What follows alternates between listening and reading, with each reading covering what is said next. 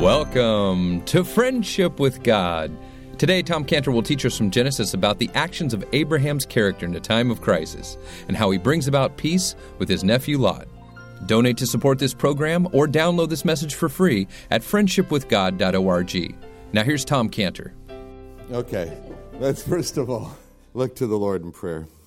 Father, we come to you and we're thinking of the verse in Psalm 119 where it says, Open thou mine eyes that I may behold wondrous things out of thy law. And so, Lord, we realize that we have eyes that need to be opened by God. We have a Bible, Lord, in front of us that has wondrous things in it that we can't see unless you open our eyes. So open our eyes, we pray in Jesus' name. Amen. Now, turn in your Bible, please, to Genesis chapter 13, and we'll uh, read the text here, beginning at verse 8. Genesis 13, 8.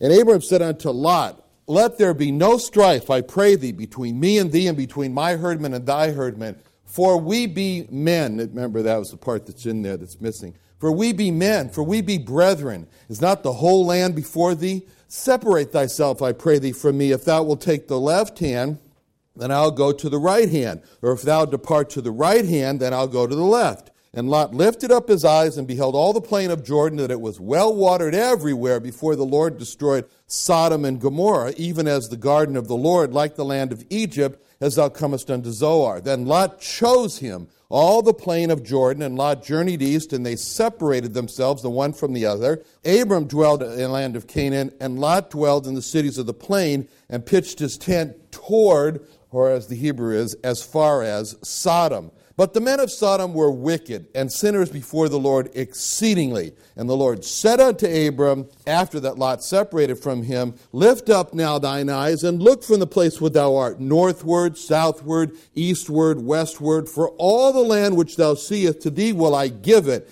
and to thy seed forever. And I will make thy seed as the dust of the earth, so that if the man can number the dust of the earth, then shall thy seed also be numbered. Arise, walk through the land in the length of it and the breadth of it, for I will give it unto thee. Then Abram removed his tent and came and dwelt in the plain of Mamre, which is in Hebron, and built there an altar unto the Lord. All right, now, in our last study, we started a section that began in verse 7 with a crisis. It was a crisis. It was a very serious crisis. It was a crisis over land. It was a crisis over the best land. It was a crisis over the land that was going to needed to support the flocks of Abraham and Lot. And this crisis started, as we saw, between the herdmen of Abram's flock and the herdmen of Lot's flock. But the crisis didn't stop there, it grew. And it grew to such a very serious proportion that in the end, we saw Abraham describe it as a strife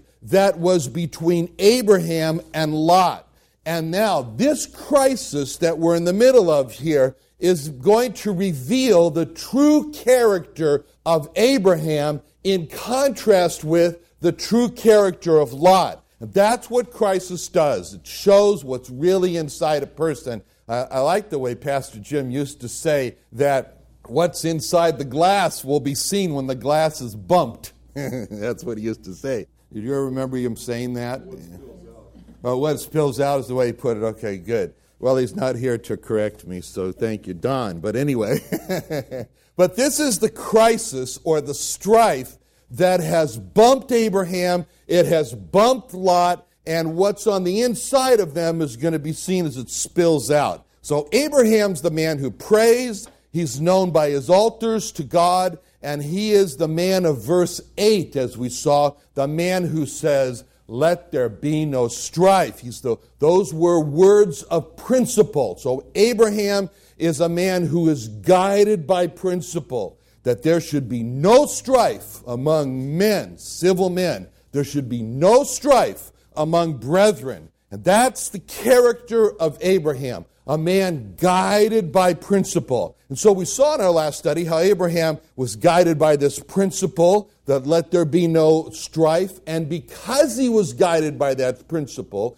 Abraham tried everything that he could think of to make this strife stop. So we saw Abraham as he states principle, make it stop based on principle. As he says, I pray thee, make it stop, Lot, based on affection, as he says, we be men. Make it stop, Lot, based on the fact that we're not brute beasts, we're not savages, we're, we can have gentlemen's agreements here. We saw that. Make it stop because we're brethren, we're family, and so we be brethren. So the man Abraham is guided by principle that there should be no strife, and he tries everything in his power to get a ceasefire. Finally, we see Abraham so guided by principle in verse 9 that he's just essentially, we're coming now in verse 9, where it's essentially he's saying, it just isn't worth it. This land is not worth the strife that's going on here. So Abraham says in verse 9, Is not the whole land before thee? Separate thyself, I pray thee, from me. If thou wilt take the left hand, then I'll go to the right. Or if thou depart to the right hand, then I'll go to the left. So Abraham is so guided by principle here, as he says in verse 9, he says, This strife has got to stop. And if I have to give up my pride and take the humble place in order for this strife to stop, then death to my pride. And if I have to give up this land in order for this strife to stop, then bye bye land. So Abraham is saying here in verse 9, is not the whole land before thee. It's before you, Lot. It's all before you. See, God had given the land, all the land, the whole land, to Abraham. But here we see Abraham condescending and becoming very humble before Lot as he's essentially saying to Lot, Lot, here's the cake cutter. You cut your slice out of that cake. I'll take what's left. That's what he's saying. And so, Lot, I set the whole land in front of you. The whole land there is before thee. It's very interesting the way Abraham said that, has put this to Lot. In order to, to see it clearly here, we have to see what's important to see is what Abraham was not saying to Lot and what Abraham was saying to Lot. For example, when Abraham said this statement, is not the whole land before thee, Abraham was not saying to Lot that the whole land was before Abraham, and Lot should simply ask Abraham for the part of the land that he wants, and then Abraham will make the final decision if it's fair to give. That's not what he was saying. Well, after all, all the land was given to Abraham. It was Abraham's, and so it would be appropriate for Lot to to ask Abraham for the part he wants, and then Abraham could decide if that was fair, and if he wanted to give it to him, that's what he could do. Because God had said in Genesis 12 7, the whole land is yours, Abraham, and your seed. And Lot was not part of Abraham's seed. So, Abraham, he could have very easily been within his rights to invite Lot to make a request. But he didn't do that. In fact, when Abraham said to Lot, Is not the whole land before thee? Abraham was giving Lot complete control of the land and of the partition of. And he's telling Lot that, Lot, you're in control, and I'm going to adapt myself to your decision. He tells him that up front. So when Abraham says to Lot in verse 9, when Abraham says, Separate thyself, I pray from thee, Abraham is not saying, Get out of my sight, you know, get away from me. That's not what he's saying. The word separate here has the meaning of spread. So, what Abraham is intending to say to Lot is that spread thyself. In other words, go expand already. You know, blossom and flourish, I pray thee, and even from me. So when Abraham says, I pray thee, again, it's this affection that Abraham is saying to Lot that he was for Lot. Lot, I'm for you. I'm for you. You should spread out. You should. So here we see Abraham in a display, again, of great subjection, great submission to Lot, as he's saying, in verse 9, he says, If you take the left hand, I'll go to the right. If you take the right hand, I'll go to the left. So, what we see Abraham doing here is to take his hands completely off the land and say, Lot, it's yours. It's the whole land is before you. That took a big man in Abraham to tell Lot that. In other words, Abraham was saying to Lot that he could choose, Abraham, I'll take what's left. And so when we're wronged, the first thing we think of is our rights and what was taken from us and how unfair it all was. And it's, it's just not easy to do what Abraham did. It's not easy at all. And how could Abraham do it? Because he knew that God did not want there to be a fight between him and Lot. And he did that because he's guided by this principle in verse 8 let there be no strife. So for Abraham, when the glass was bumped, what spilled out was principle and humility and condescension. See, Abraham, he makes this big choice here. He could have he could have put Lot in his place. He could have told Lot what land he could take for his flock. And in that way, Abraham would have conquered Lot and his ambitions and all that and put him in his place. That was one choice that Abraham, but Abraham made another choice. And instead of conquering Lot, Abraham conquered his own pride and he yielded to Lot in order to keep the peace between them. So what Abraham did was exactly what it says in Matthew 5 38 through 42 when it says, when the Lord Jesus Christ said, You heard that it's been said, an eye for an eye and a tooth for a tooth, but I say unto you that you resist not evil. This was evil what Lot was up to here. And so the Lord said, You resist not evil, but whosoever shall smite thee on the right cheek, turn to him the other. Also, if any man sue thee at the law, take away thy coat, let him have thy cloak also. Whosoever shall compel thee to go a mile, go with him twain. Give to him that asketh, and for him that would borrow of thee, turn not away. Now, by contrast of Abraham, what we see in Lot when his glass is bumped, what we see spilling out is Genesis 13:10. And Lot lifted up his eyes and beheld all the plain of Jordan, that it was well watered everywhere before the Lord destroyed Sodom and Gomorrah, even as the garden of the Lord, like the land of Egypt, as thou comest unto Zoar. So Abraham looks at Lot and he says, Let there be no strife. And by contrast, Lot does not look back at Abraham and say, Yeah, we shouldn't have any strife, but Lot looks at the land. He looks at the land. And there's something about that phrase in verse 10 that just sums up Lot, where it says, Lot lifted up his eyes and beheld all the plain of Jordan. See, that phrase just sums up what charms Lot in his life, what's charming to him in his life. And because it was what he saw with his eyes, that phrase shows the contrast with Abraham. See, Abraham was, was charmed by what he saw in his heart. What he saw in heart. In his heart, there was strife, and there should be peace. It's charmed him to have peace, see? But Lot, he was charmed by what he saw. Lot was charmed by what was physically beautiful, the outward. Now, if Abraham's a man who's guided by principle, Lot is a man who's guided by sight. So with Abraham's offer, Lot says to himself, Oh, now we're talking. This is Lot. He said, This is my lucky day. You know, he's saying, An opportunity like this comes around once in a lifetime, and you betcha I'm going to take it. I hear opportunity knocking, so step aside, Abraham. And as I open the door, I got a lot of choosing to do right here now. So, with an offer like this, I got to make a very careful choice. And he couldn't see all the land, so, you know, some survey going on in his mind. But, anyways, he's out, he's out to make the best choice. Now, that was painful for Abraham to see.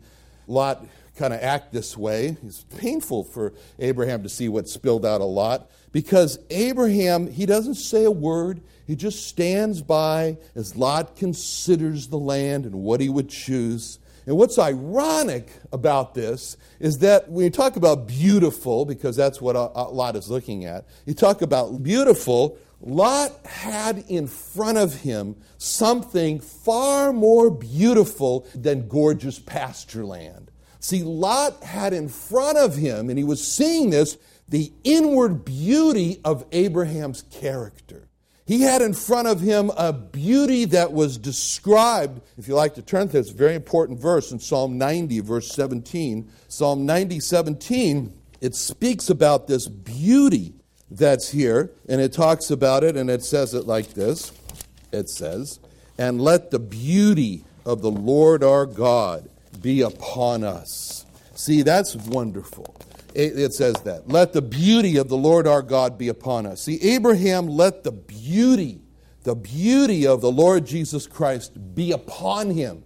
See? When the Lord Jesus Christ came to earth, he had no outward beauty.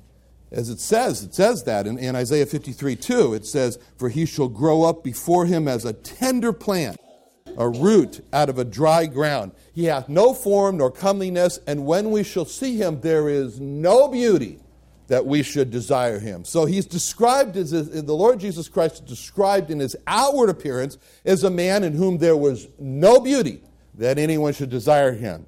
That's the case. So, what beauty of the Lord Jesus Christ did Abraham have upon him? It's the beauty of the Lord Jesus Christ which is described in Philippians 2. That's beautiful when it says there, Philippians 2 5 through 8, let this mind or this attitude be in you, which was also in Christ Jesus, who, being in the form of God, thought it not robbery to be equal with God, but made himself of no reputation, took upon him the form of a servant, and was made in the likeness of men, and being found in fashion as a man, he humbled himself and became obedient unto death, even the death of the cross. So Abraham had let the beauty of the Lord Jesus Christ, or the mind, or the attitude of the Lord Jesus Christ be upon him or in him. And that's the same beautiful mind or attitude that we're called to have. It says, let this mind, let this attitude be on you, be in you.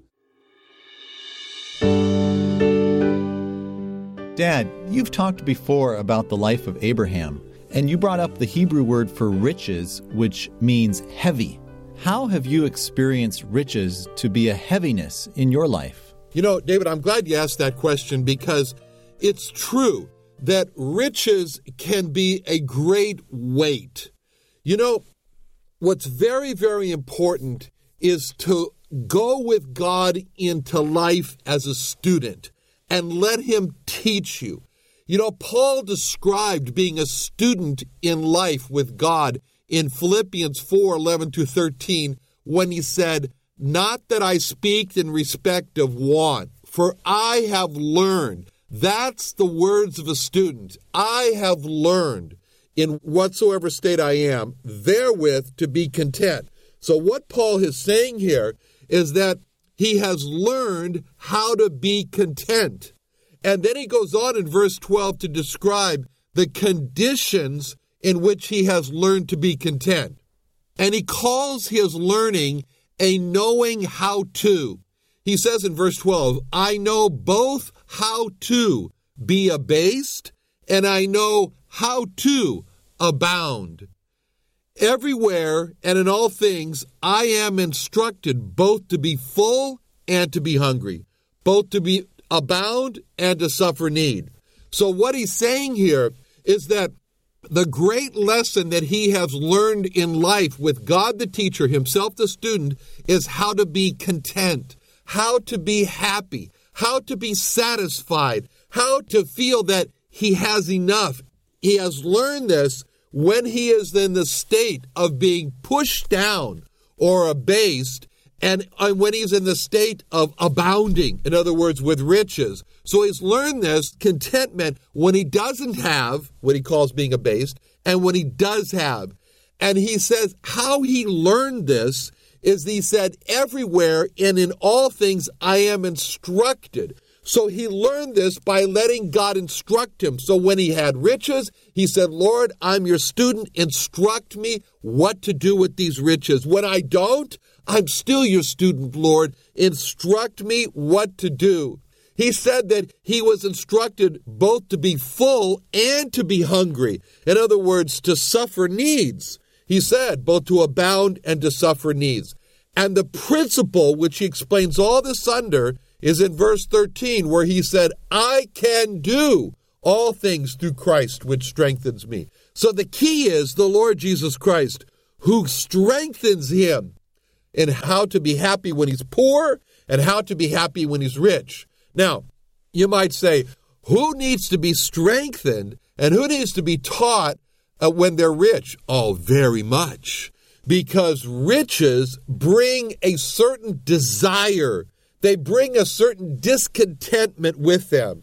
And riches have a way of just vanishing, just disappearing. It doesn't matter if a person wins the lottery today. Tomorrow they're a pauper. They don't have anything. This is what Solomon, king of Israel, was meaning when he said in Proverbs 23 5, Riches certainly make themselves wings. They fly away as an eagle toward heaven. And he starts off that statement by saying, Wilt thou set thine eyes upon that which is not? In other words, riches cause a person to look for things which cannot satisfy, houses which cannot satisfy, cars which cannot satisfy, possessions which cannot satisfy. All of those things, riches bring this disease of needing to, I want this and I want that. And it's called setting the eyes on that which is not. But by contrast, Paul says in 1 Timothy 6 6, godliness with contentment is great gain. In other words, having God, godliness, having God, and being content, saying, I can from all things parted be, but never, never, Lord, from thee. In other words, saying, All I need in the world is the Lord Jesus Christ. He's the great gain, He's the great treasure. If I have Him, I'll be content. That's called godliness with contentment. And that's described by Paul in this 1 Timothy 6 6 verse as being in a state of great gain, of having abundance, a great gain to have this. In other words, to put riches in their place and to say, Lord, this money is only tools. Sometimes my toolbox is full and I look to you for what I should do with this money. Give me wisdom for how to use the tools, what to do with the tools, what to do with the tools, what to do with the money. That's what it means when he says, I am instructed both to be full. But then when we don't, then when we are in a state of we don't have money, that's not such a bad thing because that drives us to God. See, that's a great change when you go from having money to not having money or, or not having money to having money. Those are changes. And the changes themselves are disturbing. But it's the changes that drive us to God. And this is what David, king of Israel, said in Psalm 55 19 when he said, God shall hear and afflict them, for he that abideth of old, because they have no changes Therefore, they fear not God. You know what's a terrible to go through life is not to have any changes. Show me a person who has a steady as you go, stable life, no changes, easy street, and I'll show you a person who thinks they don't need God. Because, and I'll show you a person who fears not God. Because David said, because they have no changes, therefore they fear not God. But when a great change happens to us, then we're in a state where we think, oh my, what on earth am I ever going to do? I thought this day would never come. I feared this day would come. Life changes. When a person dies, of course, it really changes for the person who dies. But apart from that, the other people who are surviving, life changes for them. Life changes, and that is designed by God to cause us to fear Him, to bring us to Him, to drive our hearts to pray to Him. And therefore, David says, You show me a person who has no changes, I'll show you a person who doesn't fear God. And so we should welcome these changes. When riches come, set not your heart on them, the Bible says. Don't set your heart on. What does it mean to set your heart on riches? Don't think of yourself as I am a rich person because I have riches. Don't do that. Don't do that.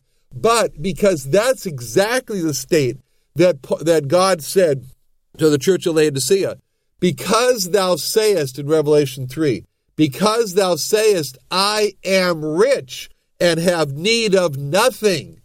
That was their state of desperation that they said they were rich and had need of nothing, and they didn't know that they were poor, miserable, blind, and wretched.